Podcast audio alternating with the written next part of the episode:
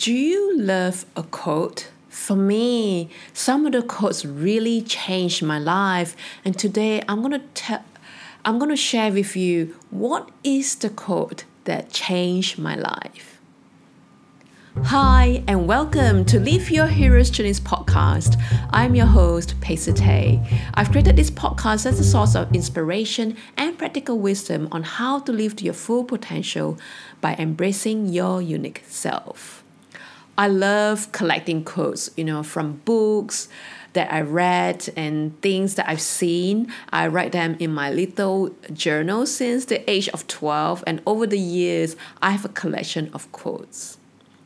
One of the quotes that really changed my life is compressed of three words in the same in the right sequence it says be do have i'll just repeat that again be do have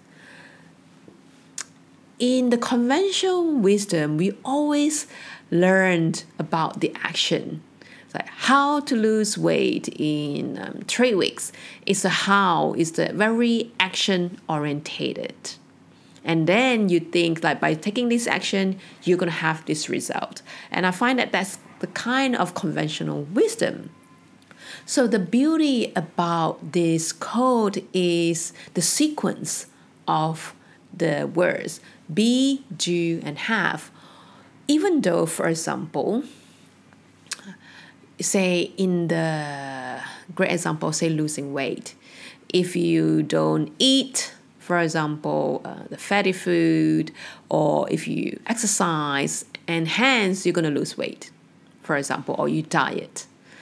But what's more important is you have to be the kind of person that has a healthy diet, healthy lifestyle, and that is the one that going to determine long-term success. You see a lot of times people change certain things and then to come back to where they started because as a person they have not changed or the mindset have not changed. So what does it mean to to have the philosophy of be, do, and have. First, you have to decide to become the person you want to be. And by virtue of being the person, you're automatically going to take the right action. And when you take the right action, then you are going to produce the right result. So, in this instance, you can always decide, for example, for myself, I'm quite impatient by nature and can be quite impulsive. So, what does it mean to adopt the philosophy of be, do, and have?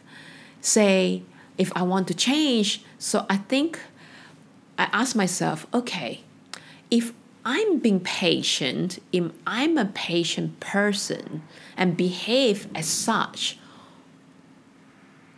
what then I need to do. So rather than thinking, okay, what do I need to do in this situation? Say, if I'm a patient person, what do I do? So that could mean that I don't blurt out the first thing on my mind. I'm going to be patient. So that means I'm going to wait or sleep over my decision. And if the decision is still the same, I'm going to take action. If I'm being patient, that means I would learn how to be consistent and not get upset when the result is not what I want straight away. When I'm being patient, that means I'm being more tolerant to people and be more uh, compassionate towards myself for uh, the things of the mistakes I've done. So that what that's what it means by being the person first. So, for example, if say even say um, a goal of say uh, losing weight, for example. So, what does it mean to be the person first? So, being a person who have a healthy lifestyle means you are the type person that disciplined, you are consistent, you are persistent. So you get up every morning and you do your exercise, for example. And that is going to determine uh, your action. And that if you're a disciplined person, that means you are uh, going to stick to say what you say you're going to do. And by it's just a mindset shift because we can always be the person we want to be and act as if we are the person until it becomes an automatic reaction. Right? I mean, it's a process. So I might not be patient every single time, but if I have the mindset of be, do, and have, then I'm going to adopt the action of a patient person. So instead of saying, oh, what I need to do, I start to think of the mindset if I'm a person that is patient, what would I do? So if I'm the type person who is disciplined, what am I going to do? If I am the type of person who is compassionate, what are the actions that I will most likely do? And by having the framework of be, then it's automatic what kind of action you do. Just like, you know, what would Buddha do? What would Jesus do? What would um, Nelson Mandela do in this situation? What will Oprah do?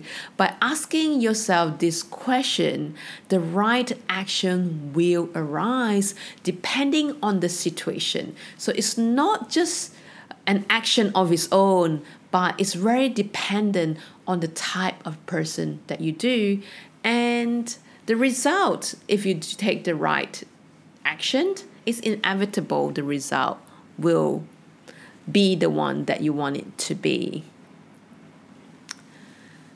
so i feel that this uh, philosophy of be and do and have really changed the way I see the world and how I want to live the world. It has a great impact in my life. Of course, it is an ongoing process, but each time when I come back to the basic of be, do, and have, eventually the have will come naturally. Do you agree with this philosophy? And what is your philosophy that you live by? You can share them in the comment in the YouTube if you're watching this on YouTube. I would love to hear from you. If you want more free resources, you can just check out my website to download some of my free guides as well. I hope that you find this episode to be useful and um, please subscribe to my channel so I can give me the motivation to come back every week to give you something valuable.